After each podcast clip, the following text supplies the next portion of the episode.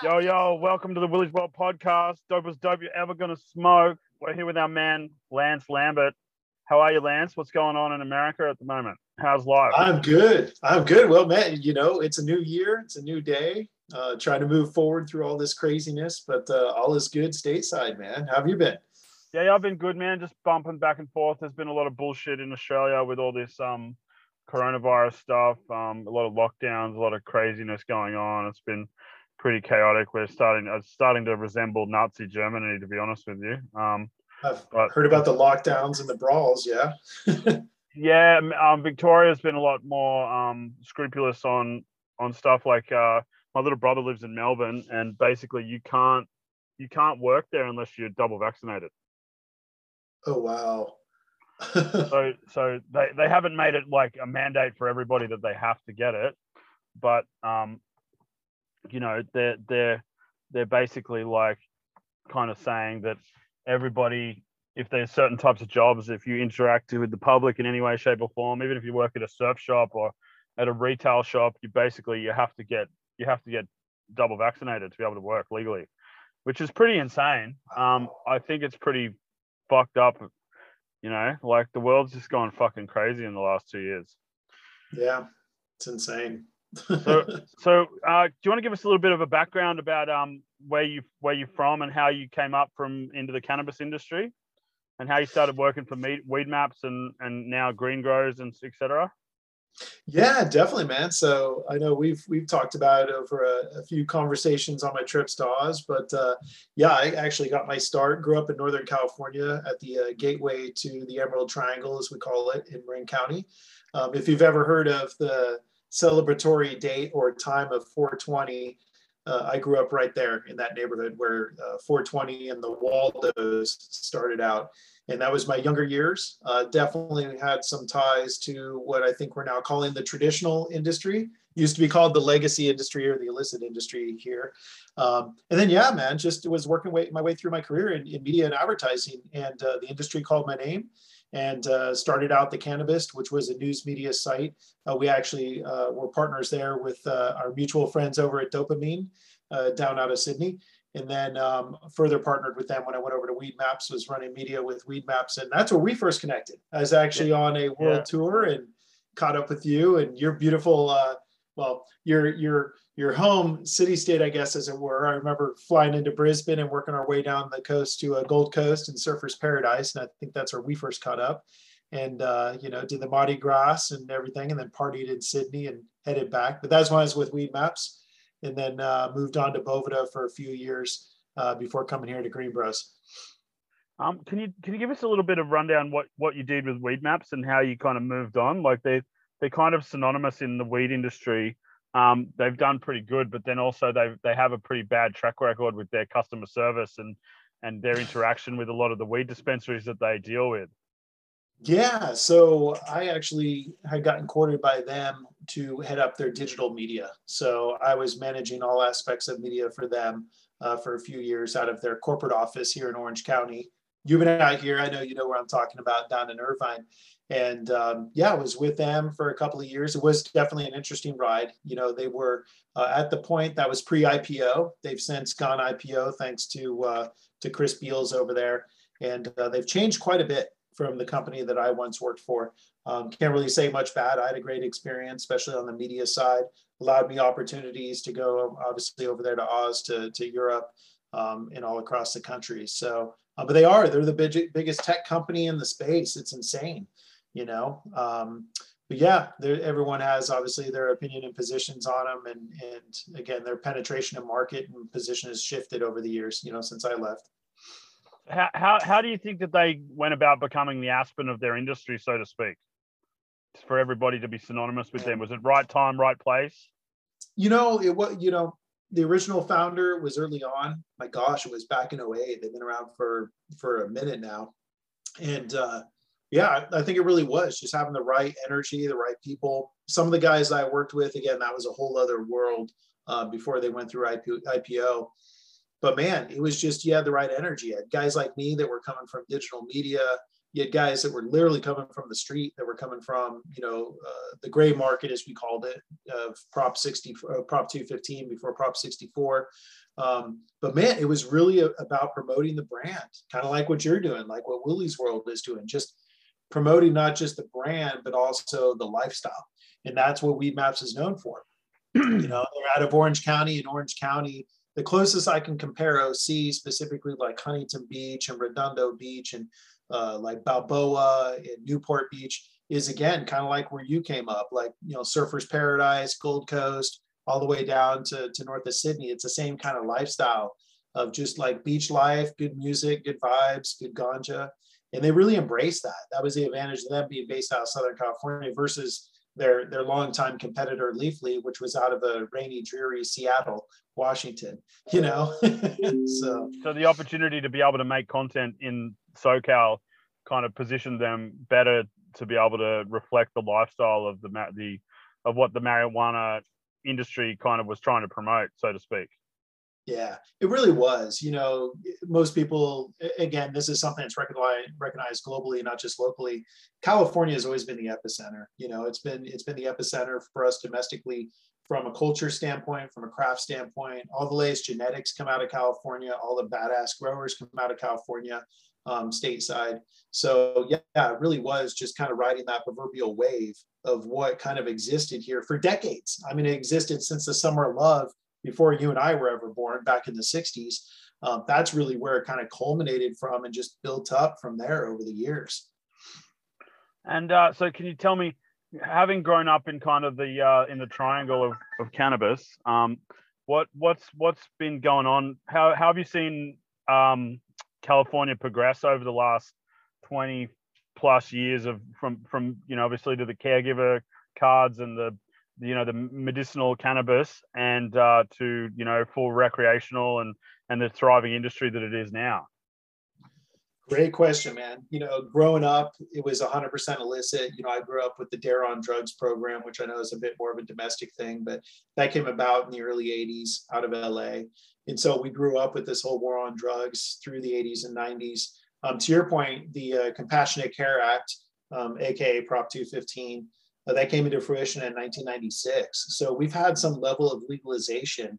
Uh, I mean, you know, it's crazy to say, but for twenty-five years now in this state.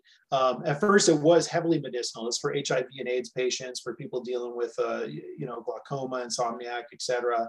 Um, the early, early mid two thousands is when it kind of morphed into kind of anyone could get a, a what we called a rec card, right?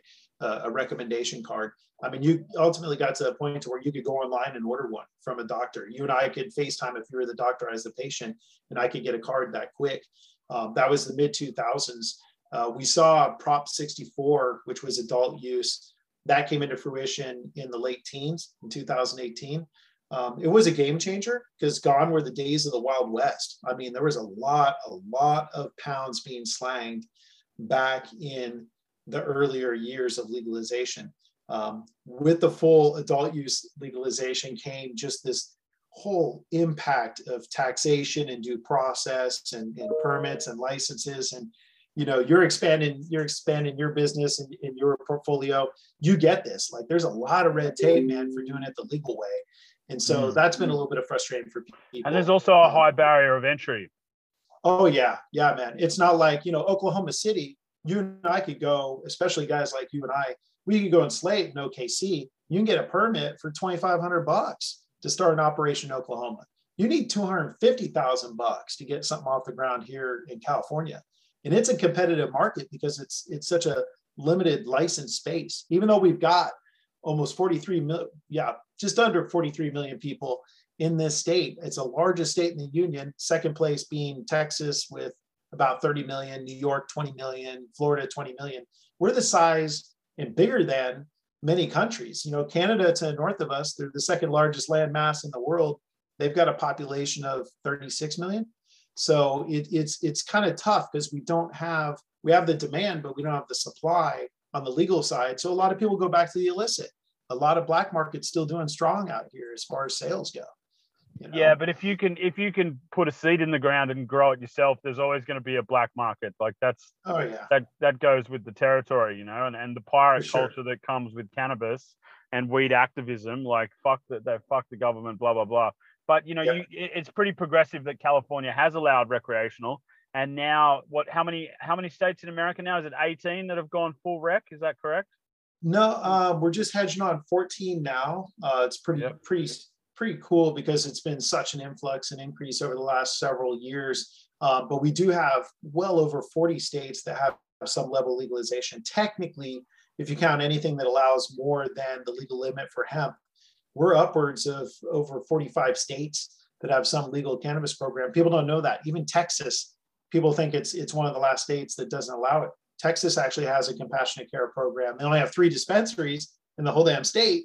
And Texas is big, not as big as Australia, but they just don't have quite the representation. So it's it's a vast majority, and seventy over seventy-five percent of the populace are in favor of legalization at some level.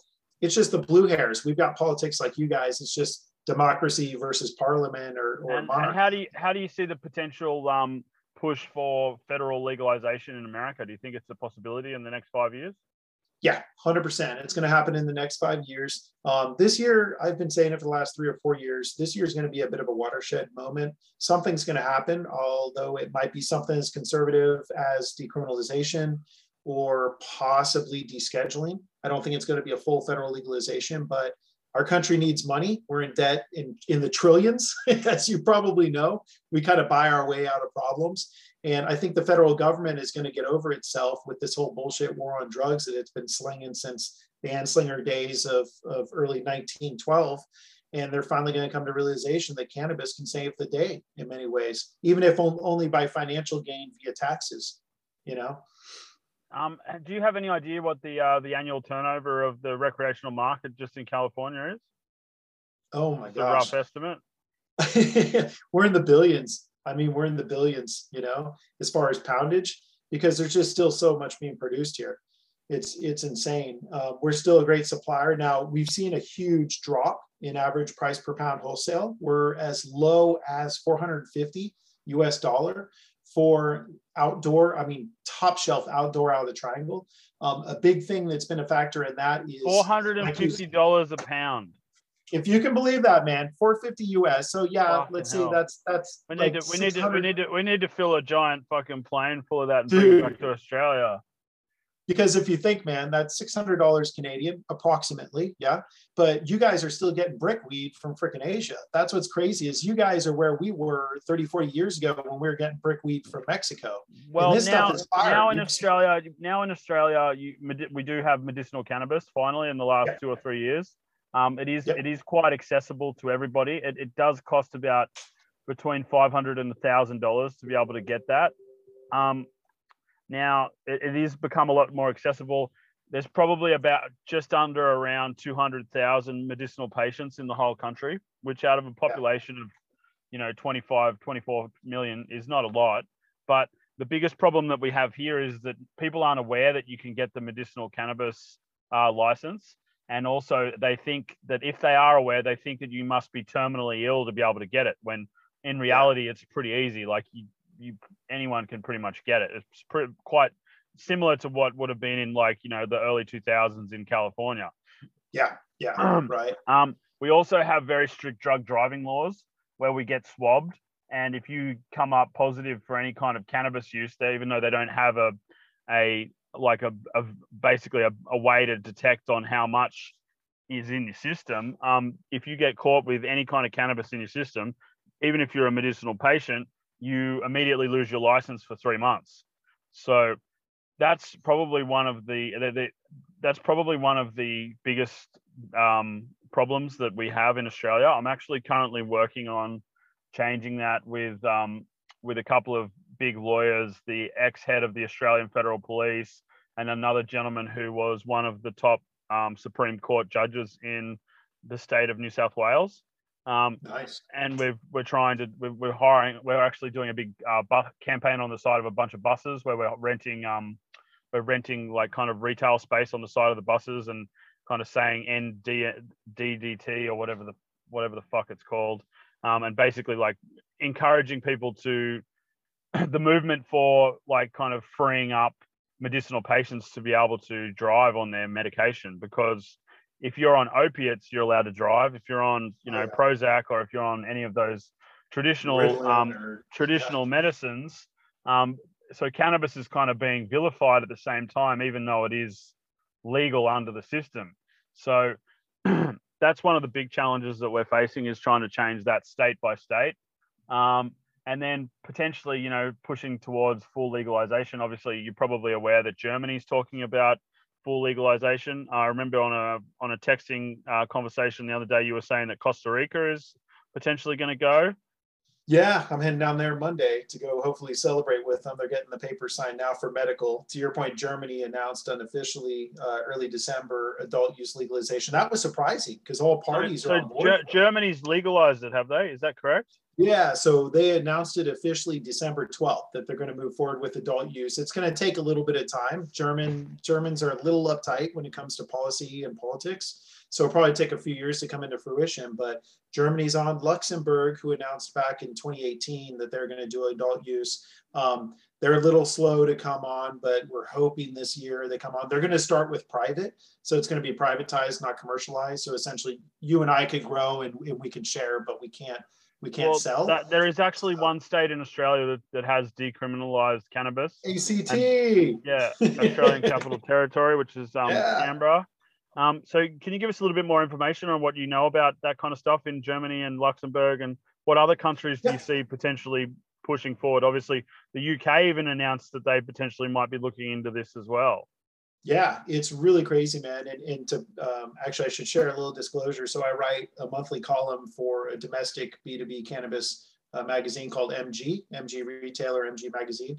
And that's actually my column, is to talk about the expansion of legalization on a global level. So I just got, I did an article actually on Australia uh, three or four months back. I just did one on New Zealand, which has an interesting history with cannabis. Um, the biggest surprise I'm looking forward to write about is Malta, which Malta is not by any means a large country in the European Union, but it's still a country in the European Union, albeit a small island um, south of, of the mainland. But they just announced adult use. Um, it's still relevant because you know how the E U works, kind of similar to Australia, kind of similar to the U S. You know, if you're a part of that union, if you're a part of that conglomerate, then you do have an overarching influence. So between Malta in the south, Luxembourg in the Western Europe region, and then Germany in the Northern European region, you have three different places that are saying we are going to move forward with adult use or recreational use cannabis um, within the next year or two. I mean, that's huge. And like you said, already Ireland's been working on a medical beta program that they're going forward with. Uh, England, France, England is potentially as well. So what, what's that? France yeah. as well. Now, do you yeah, know- France, France started their medical beta program last year. Okay, so with these medical programs, um, what what's the barrier of entry of actually being able to to um commer- to make it commercially viable for companies to enter into? Do you, are you aware of some of these laws? Yeah, that's some of the challenge. So depend on, just like stateside here, it depends on the politics of the specific city, state, or country. So um, in France is a good example where this beta test, they specifically commissioned sourcing the flower for this beta medical program with one specific licensed producer that's hailed out of Canada. Um, same with the limited amount of applicants. I think it's only a few hundred. Uh, they're allowed, and to your point, in a lot of instances, it is the terminally ill or those that have no other alternative to a solution for medical condition. Uh, so that's what's going on in France. Ireland's even more conservative than that. Uh, England's been a bit of a shit show, to be honest. You know, the the, the United Kingdom has a lot going on, and, and obviously was dealing with Brexit and all Boris's bullshit. But um, England's kind of a, a little bit of a um, Uh, hypocrite, if you will, because England happens to be the home of the largest exporter of medical cannabis in the world, and that's G W Pharmaceuticals, which just got acquired by Jazz Pharmaceuticals out of Ireland last year. So you have the largest producer and exporter of medical cannabis in the world based in England, and England is still trying, trying to figure out how to move forward with their medical program. There's just so much politics there. And the, and the point of entry to your, just in general, entry from a patient, a consumer, or from a producer or a provider is very challenging, very challenging. So it's it's a lot of work to be done.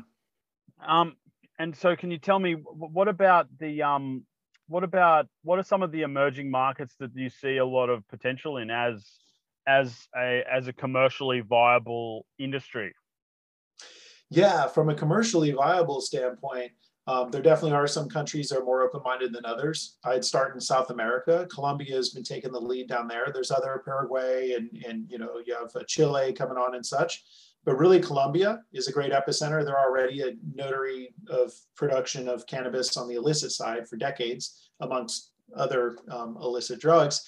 But they are ones that at first, they only allowed the exportation of oil or concentrate, which didn't yield much profit. I mean, it was only in the millions amount of sales being exported.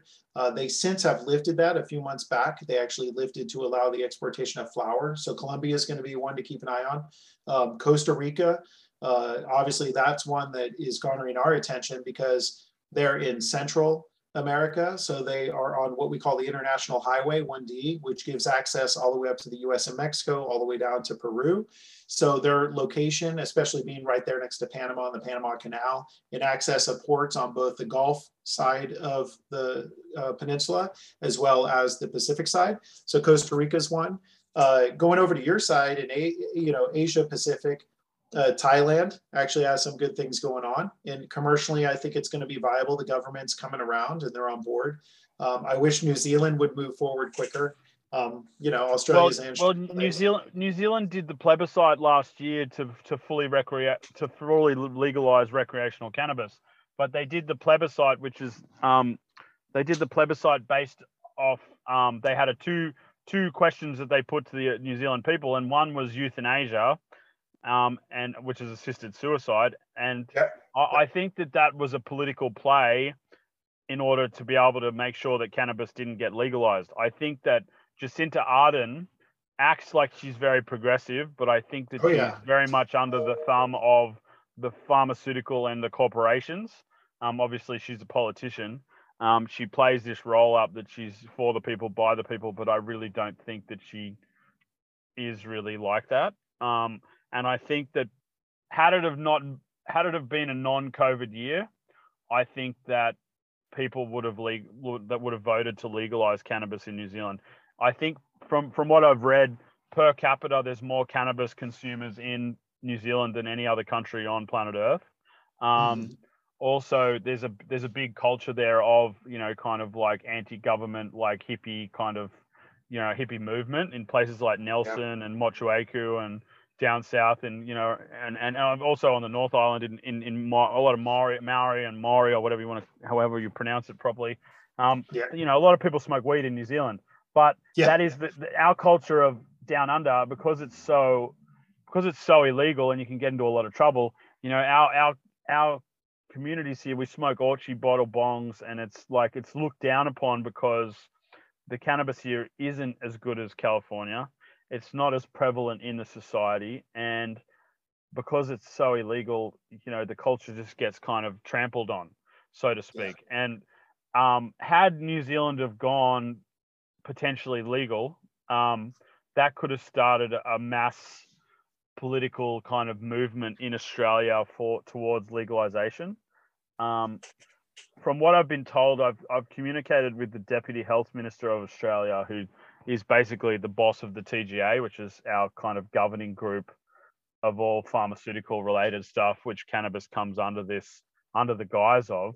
And he basically explained to me that, um, that because of the opium trade coming out of Tasmania, we, we're the highest producer, we're the biggest producers of opium in the world for commercial use, for morphine and yeah. for other opiate drugs.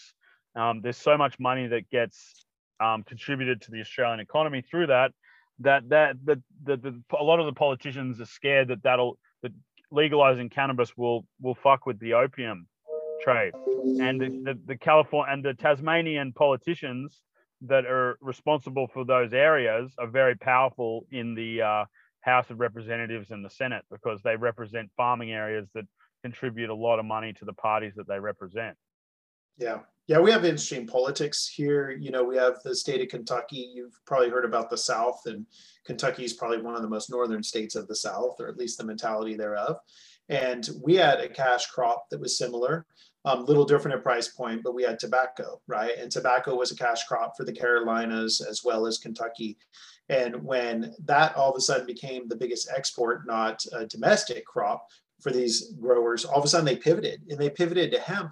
But that's part of the reason why there's so much of a push now coming from the South, finally, because the South is a little bit slower to come around to things. You know, our um, forward thinking and more modernism is more so associated with our coastlines. So think of kind of like your, your Perth and Sydney, that's kind of like our New York and San Francisco, right? Or New York and L A. That's where more of that modern thinking is. The inland is a little bit more traditional, maybe stuck to two, three, four, five decades. The F O S is the flyover states. But Kentucky, I give them credit, man, because not only have they hammered it out of the park with the, the hemp movement, but now they're trying to do adult use as well because they see the potential for exportation once federal legalization comes about. So they swapped one crop for another. Now, I know, I know opium crops, I know that the poppies are obviously worth more than a tobacco plant, um, but, the, but the opportunity is there. That's the crazy part, is it's still a high paying. Oh, cannabis massive. Is the fifth highest yielding crop as far as revenue in our country right now. Wow, that's, yeah. that's pretty fantastic. And so yeah. ba ba based off um, your experience in the industry and, and, and working in media and stuff like that, which state, in your opinion, do you think has gotten it the best model to be able to distribute the cannabis? And, and what do you, and, and, and an extra question is, what do you think about Canada and their, their kind of way, how they've legalized it, and how British Columbia has kind of state-run socialist uh, dispensaries, so to speak? Oh my gosh, yeah, and not just B C, but Ontario as well, eh? Uh, so domestically, on the state side, uh, hate to say it, but California definitely doesn't have the model. I'd say, if anything, um, from a modeling standpoint, I've been pretty impressed with Colorado. You know, I went out there, uh, my first stint in the legal industry was in Colorado. I've been impressed with Colorado because the way that they regulated, the way they uh, licensed, and the way that they tax it. Um, not just that, but the way that they contribute the taxes that are actually uh, gained from the industry. So um, there's everything from uh, scholarships available to every graduating student from the high schools of four thousand dollars U S. Uh, no matter their G D P, their religion, ethnic, or gender, um, everyone qualifies. So that's a great program. All of the what we call Section eight, or um, lower uh, lower level income living assistance that comes out of that program. So I think Colorado has done a really good job. California, again, a lot of politics, a bigger state, we're the size of many countries, so it's been a challenge. Um, so I wouldn't put California on that list. Probably second and third, I'd give to. Uh, I wouldn't. I wouldn't give to Washington because they squashed their medical program when they launched their adult use. So that was done wrong. Uh, Nevada's done a pretty good job. Little wonky with the licenses. Canada, now Canada has a bit more in common with California than just the two-letter acronym of their country, uh, both being C A and C A. Uh, I do applaud Canada. They legalized October seventeenth, twenty eighteen. And then what they did was they only launched flower. So they started off with the true organic origin of this plant. And then they didn't introduce concentrates until what they call Cannabis two point oh, which was on the anniversary of the legalization. So that didn't come into fruition until October seventeenth, twenty nineteen. Um, I think that was a smart move. I think it's smart for people to start slow, go low, as we say, or start low, go slow. Um, that's a methodology that tells people just, you know, this isn't this isn't alcohol. Don't just get pissed drunk and, and everything's okay. You can sleep off the hangover. You know, you you O D on, on cannabis, not O D to the point of dime. I mean, O D of excessive amount of uptake. Um, it can mess people up. I mean, it gets that psychoactive level and it scares a lot of people, you know. So I think it's cool they did that. Unfortunately, to your point, it's government regulated. So a good example is picking on Ontario, not just B C. They have the O S C, which everything has to essentially be sold through the government. So you have privatized, you have Canopy, Tilray, Aurora, Tweed, you know all these names, these huge L Ps. The L Ps actually have to sell their product to the government, and then from the government to the dispensaries, or from the government but to the just to make you aware that in British Columbia, that's how the liquor is dispensed as well. Yeah. So, that, yeah, so you, have, you have state you have state-run liquor stores. They have beer and wine shops in in Canada, but you can't buy hard liquor at those shops. You have to go to a B C liquor store to be able to buy, you know, stuff like Fireball or vodka exactly. or whatever like that. So yeah, we have A B C too. The only place we have A B C here is in the state of Washington, which ironically butts up against British Columbia. Uh, but you're right, it's the same thing. The government regulates it, and it creates and that's a, a bit socialist. Of a that's a socialist Commonwealth thing. it very it, it's a very interesting Commonwealth thing. To your point, that's I, I'm not a fan of it. I don't think uh, there's any problem with the privatized. Sometimes, I mean, for, for the alcohol industry here domestically, they self-govern phenomenally well. They do have rules and regulations associated with things like A B C and A T F, but as far as them managing and regulating themselves, they do a phenomenal job of that as well, above and beyond all the compliance they have to follow um, by the law of the government. So yeah, I'm not a big fan of Canada in that regard.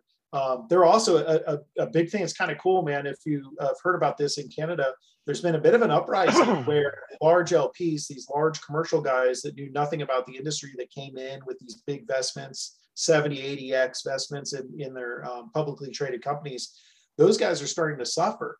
So the consumer is actually dictating the success by their wallet. They're voting by their wallet, and they're really contributing and actually supporting the smaller, or S M Bs as we call them, small medium-sized businesses versus the large scale, because they know those guys are in it for the right reason. They're in it to put out the best possible product to take care of their consumer and their needs. So I think that's a bit of an awakening for Canada, that the biggest isn't always the best, nor will they always be the most profitable. Um, so one of the problems that I've kind of seen in uh, in the U S A is the fact that obviously we we my business partners and I, we currently own one weed dispensary, um, and we're looking to open another one in somewhere in SoCal and potentially another one in Central California. Um, we looked into um, the possibility of um, cultivation, manufacturing, and then distribution licenses. Um, the the uh, price of, you know, the average price per pound of cannabis has gone quite down the, the gurgler, and it's become quite quite difficult to be able to run a sustainable business in the cannabis industry, depending on what you do, obviously.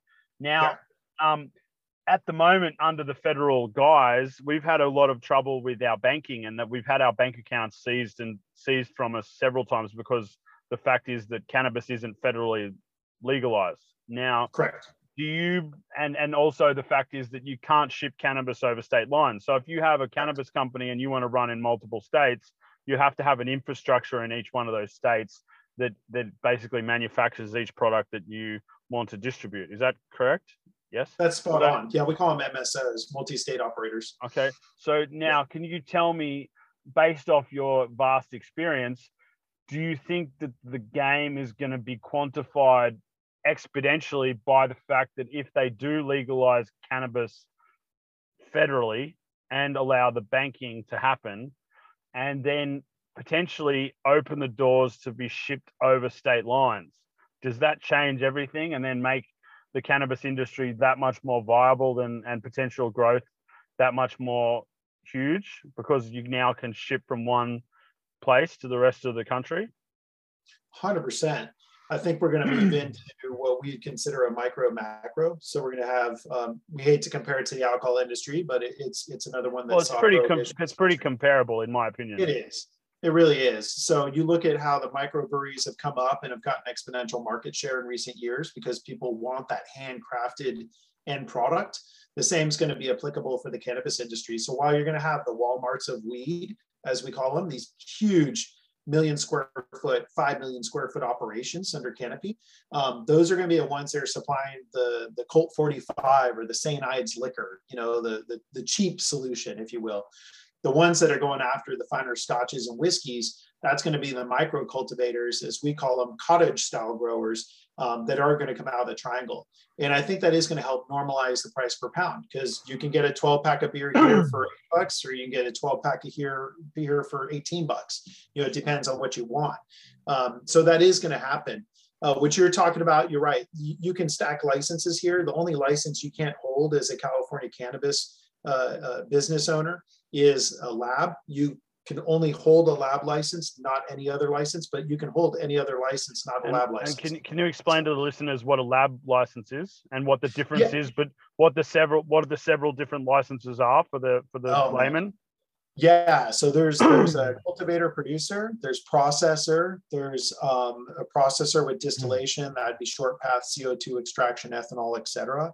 Um, there's also a strictly distribution, uh, there's retailer, and then you have the lab license. So we require what we call C O As, uh, which essentially is an assessment of the elements in the product to make sure that it's safe for consumption, no heavy metals, pesticides, herbicides, et cetera. Um, so that is uh, at the onus of the lab, and every individual that, that produces a pound has to provide a, a C O A um, before that pound can be purchased in free market. Uh, so yeah, it's, it's an interesting space. To your point, it's taxed so much. I mean, you have growers that are taxed one hundred twenty-six dollars per pound. If the median price per pound, and this is just the California index, is sitting around, we'll, we'll be nice, we'll call it five hundred dollars for top shelf outdoor, and one hundred twenty-six goes in taxes just from it being produced, never mind the taxes upstream, right? Or downstream, um, just the one hundred twenty-six dollars to the producer, uh, it gets expensive. There's not as much meat on the bone as people think. You know, mm. uh, but hopefully, to your point, if we drop the borders now, technically, um, a guy I'm a big fan of, uh, um, Blumenauer, who's uh, a senator out of uh, Oregon, state of Oregon, they're very forward thinking. So they did something last year that Portugal did ten years ago. They decriminalized all drugs, and the same time as decriminalizing all drugs, they actually introduced uh, allowing exportation of cannabis. Um, not only was he on board with it, but the governor of the state was. So they signed it in.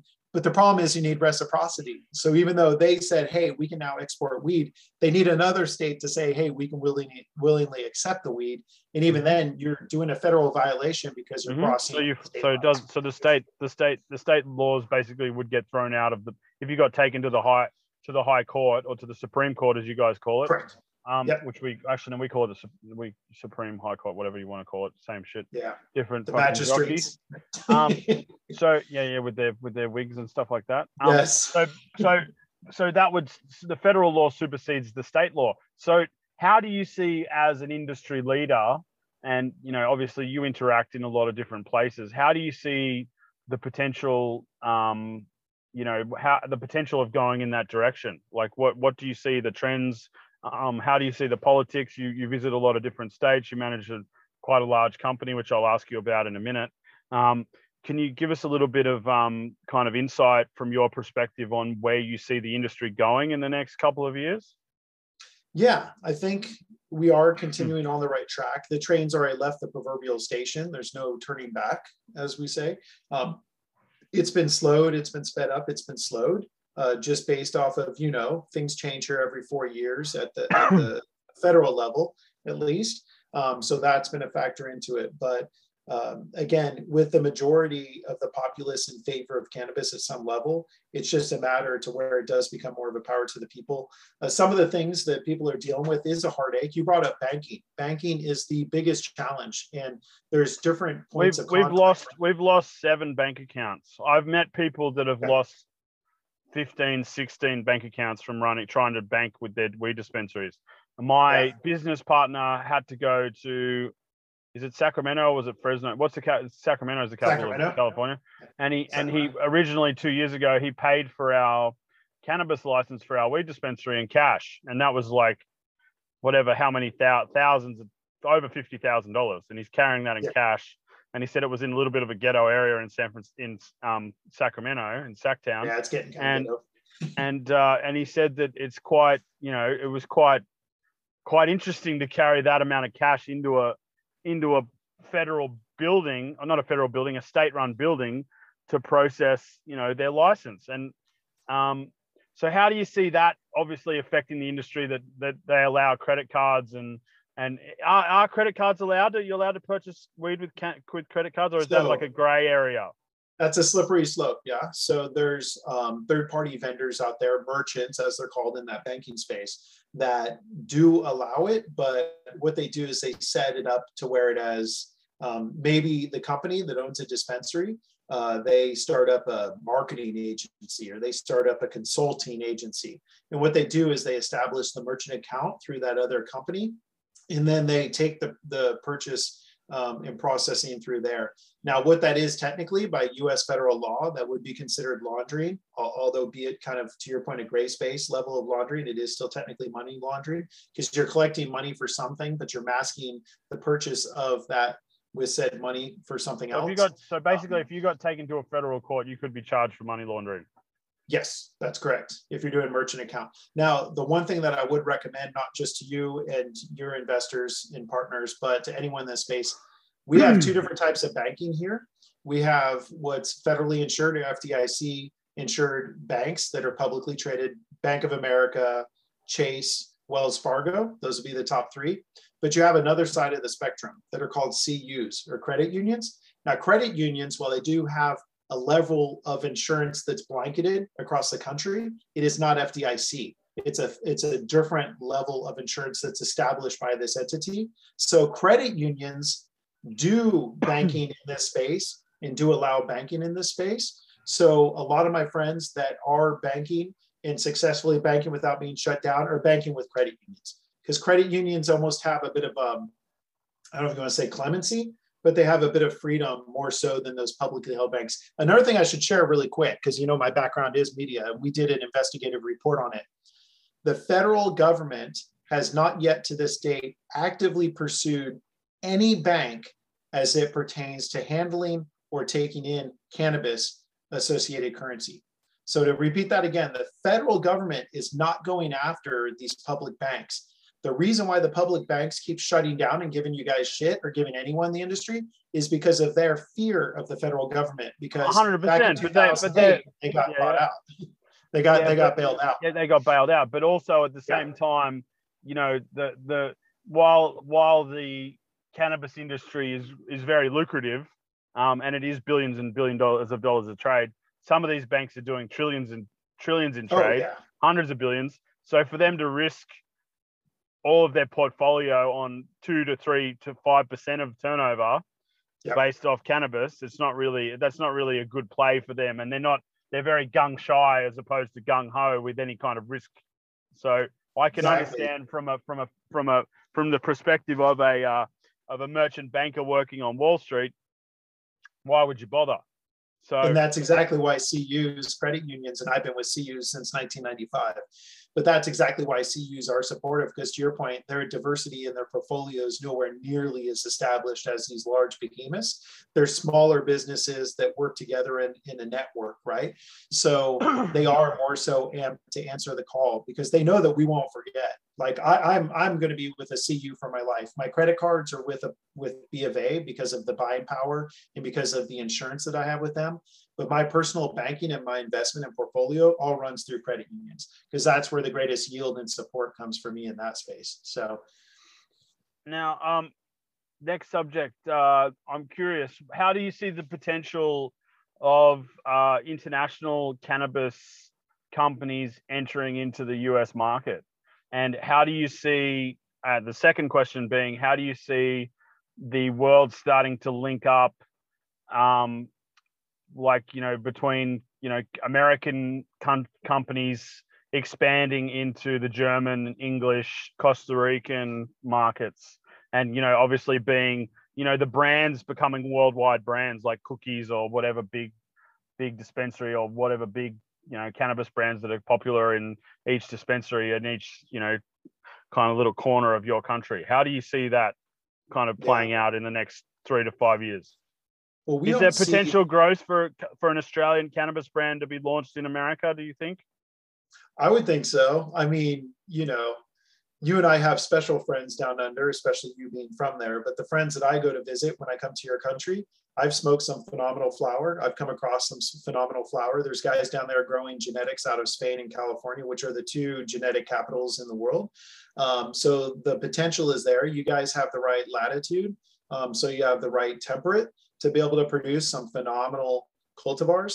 Um, so I could see there being a bit of appellations, not just appellations associated with the Emerald Triangle, but what are these cultivars that grow best in South Africa? What are these that grow best in um, New South Wales? What are these that grow best in uh, the Sudan?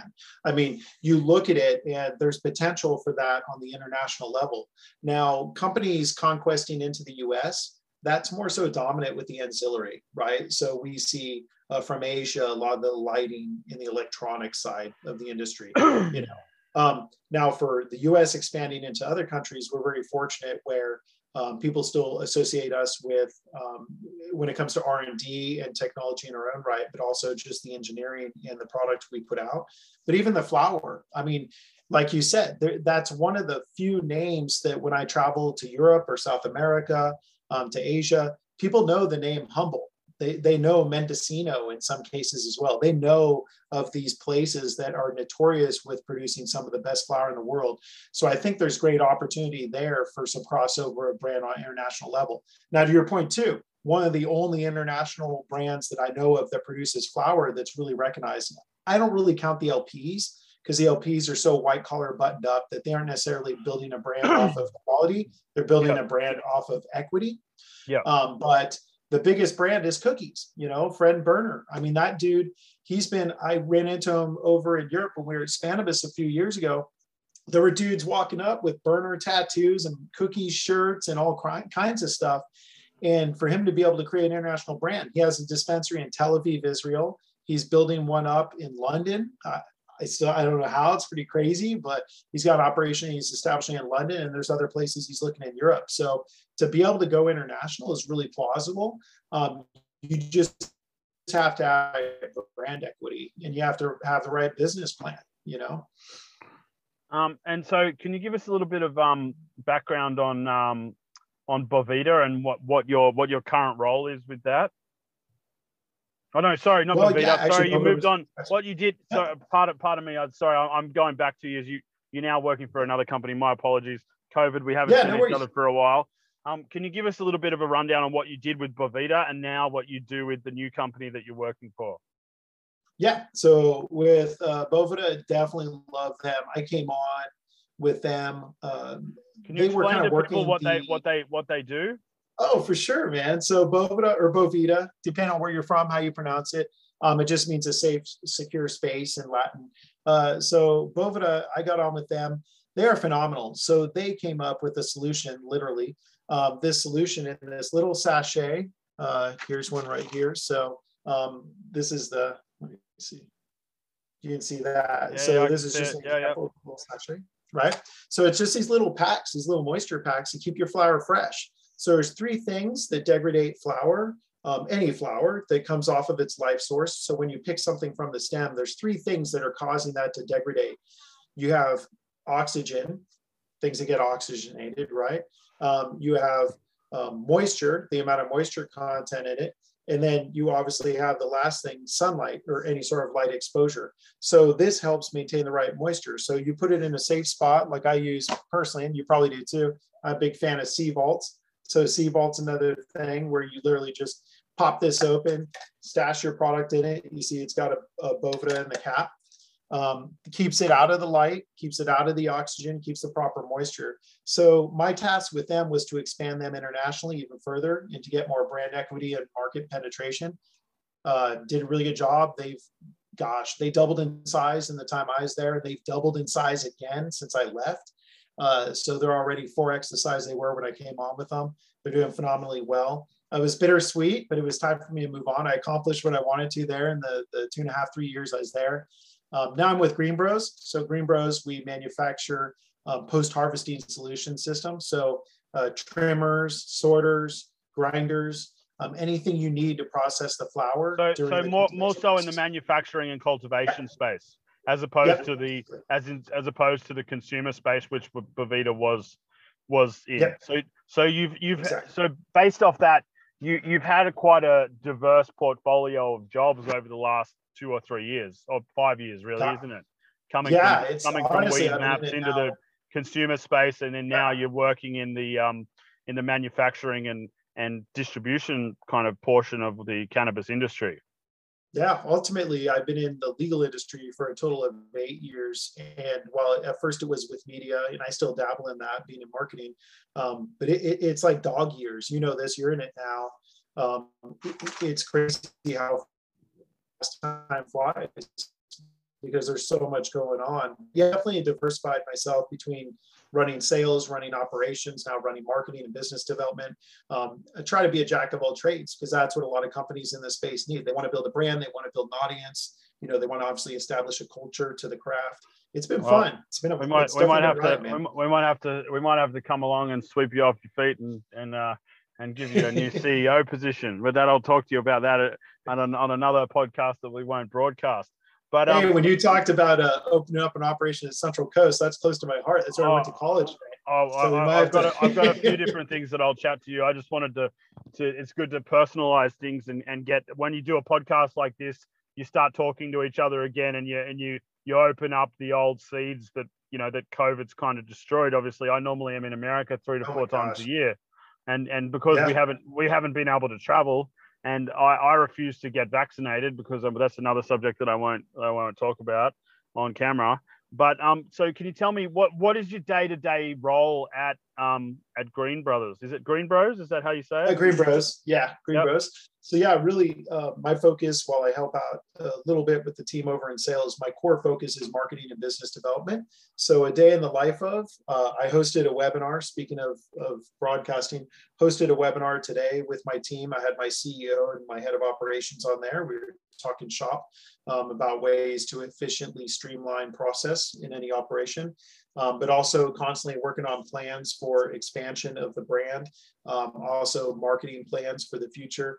Um, right now, I'm getting ready to wrap things up. Like I said, uh, heading over to uh, Costa Rica, uh, leaving Monday morning, going to be down there for a week to help onboard their legalization. Um, and what we're doing with that opportunity is we're actually talking to the government of Costa Rica.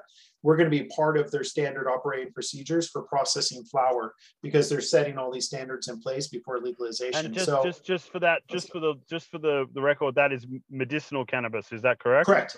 Yeah. So not, not medicinal recreational. For, not yet.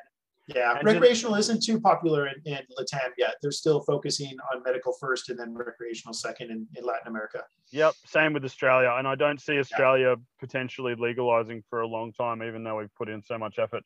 Um, and so, yeah, so what, what more so to the day-to-day operations, how do you find when you're working with bureaucrats like that about this kind of subject? How do you go about educating them and trying to put forth the, uh, the American rhetoric that that you uh that you guys have created, and how you see, you know, having an influence like that to be able to create a better system is probably pretty pretty interesting for you? It is, quite. And to your point, with based on my background, oftentimes the conversation kind of meanders um, into all aspects of the industry and the community, um, which I'm happy to bring. So we definitely love bringing the influence on how we take it serious, how we're professional, Um, how we do look at it as being medicinal first and recreational second. Um, it's a game changer. Obviously, it's it's a disruptor as a plant. It disrupts, like we discussed, the medical industry, um, specifically pharmaceuticals. It disrupts the textile industry because of hemp. Um, it disrupts the alcohol and tobacco industry because being an alternative uh, from a recreational standpoint. So a lot of interesting conversations come up, but the one thing that we discuss is, hey, we know what we're doing. We've been growing some phenomenal cannabis in this country for the last century. So we're very familiar with the plant. We're very familiar with what makes it work and what makes it more effective.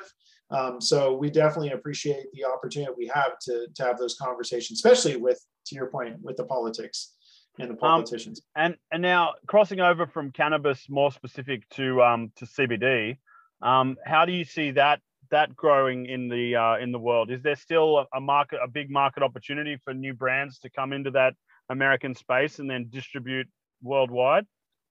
Interesting question. So we had something called the Farm Bill of twenty eighteen. So every four years, they assess the Farm Bill for this country, because although, you know, uh, a century ago, seventy-two percent of all habitants were farmers in the U S. Obviously now that's fractional, in the teens, uh, but still we address the Farm Bill every four years. And in the twenty eighteen Farm Bill, they descheduled C B D, Uh, specifically hemp-derived C B D, so point under uh, zero point four percent or less, essentially, of T H C uh, concentrate in that biomass. Um, we saw a huge, like a, just a, an amazing uh, flush of C B D products and offerings the following few years, and then everything kind of pulled back because there was a bit of snake oil and stuff that was inaccurate and unlegitimate. But there's still an opportunity. Cannabidiol is still a phenomenal cannabinoid. Uh, that can be sourced all day from hemp. It doesn't have to be T H C flower. Uh, so if you build a solid brand and, and you have, again, that brand equity associated with it, like uh, the Stanley brothers with Charlotte's Web out of Colorado, they've built themselves a brand and they built themselves a reputation associated with quality, you know? So, so there is a big, there still is a big uh, potential growth in the C B D industry because it's non-psychoactive. And yep. you and you so you, you do see that there is a lot of still a lot of growth and a lot of potential for new brands to come in and and become aspirants of that industry. Yeah, if they move some of the uh, the erroneous ones out of the way, I'd say there's definitely that potential. Someone that comes in and does it right, it, especially someone who gets secured with the right companies, right? If you're able to become a household name in Target or Walmart, Um, or even a C V S or a, a grocery store chain or whatever. Uh, yeah. yeah, that's definitely going to be beneficial. And there's some individuals I'm friends with that have done that. Um, C B D has become, a, I, I was shopping. Now it's more of a health store. I grew up with hippies, forgive me, but I was in a place called Sprouts and I was looking at healthy deodorant and they had a line of C B D based deodorant. Awesome. Fantastic. That's cool. I think there's a place for all kinds of products like that that's C B D based. And would you would you be open? Would you would you see yourself working in that space in the future in any way, shape, or form, or would you stick uh, traditionally just with cannabis? You know, I, my my heart's been in cannabis, just being a cancer survivor. So I love supporting the whole plant as a solution. But having said that, C B D, C B G, cannabidiol, or even a C B N, cannabidiol, which I'm a huge fan of that cannabinoid. Um, I'm definitely okay with segmenting out into those different sectors. Uh, you know me, for me, Will, it's really. I'm passionate and I want a company that's aligned with my core and culture values as it comes to this plant and to this community and industry. That's the most important thing to me. I'll hold the flag I'm holding or that I'm supporting as high as I can, um, as long as they're in the right position of supporting the community and in the industry. Um, can you give us a little bit of background about um, how, what, what happened, what you were just talking about with you, how you were a cancer survivor, and did, did cannabis have any kind of, um, implications on on on your health and how and did it help you at all as in through that battle?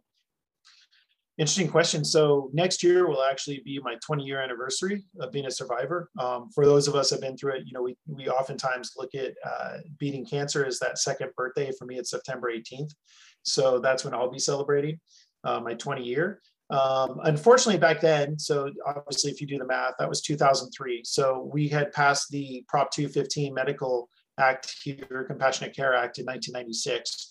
Having said that, you know, I had uh, the men's form of cancer, um, and my urologist and oncologist, both of them weren't necessarily pro-cannabis. So cannabis, unfortunately, didn't play as much a role in my short-term rehabilitation and in uh, recovery to healthiness, but it has played a role in the long-term. So I always look at holistic, whole medicine, Um, Eastern medicine, which is something I grew up with in San Francisco in general, because we have a, a high influx of Asian population uh, that always existed in San Francisco as long as I can remember. And obviously they brought in the Eastern medicine. So I don't use aspirin. I don't use Advil. I don't use Tylenol. I don't use Somanex. I don't use sleeping pills. Everything I need from a health standpoint, I source from cannabis. So again, I use C B N to help with sleep. I use C B G to help with relaxation or anti uh, um, um, Uh, like uh, uh, anti-stress uh, or um, um, anti-inflammatory, if you will. Um, and then obviously you turn to, to T H C and C B D for things to help with whole body health. So I just look at the plant as a health resource. And again, that's been more so the long-term than the short-term that came out of that. Um, and so on the last subject before we end this uh, podcast, uh, I've, I've unfortunately have to jet off to another meeting.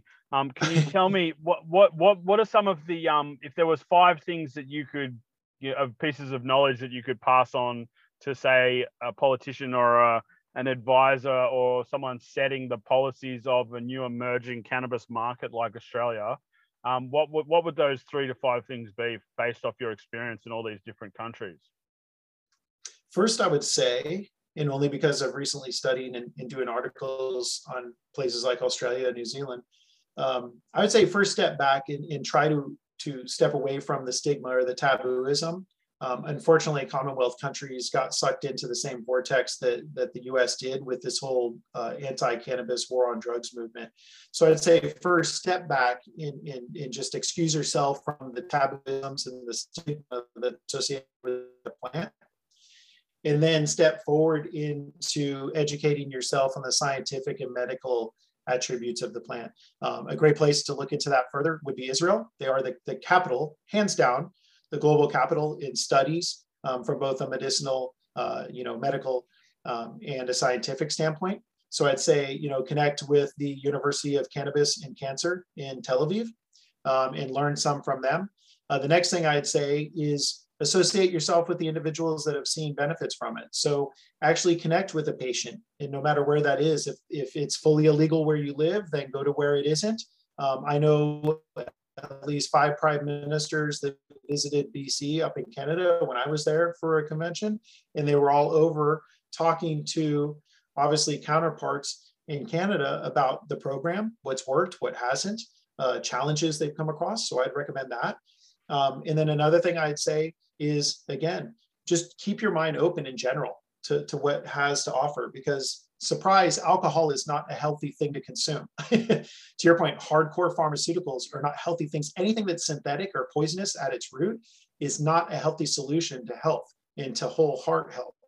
Um, you really have to look at what uh, Mother Nature has to offer. And it's not just cannabis. It can be a psilocybin from mushrooms. It can be uh, anti-inflammatories from, uh, from cumin or uh, turmeric.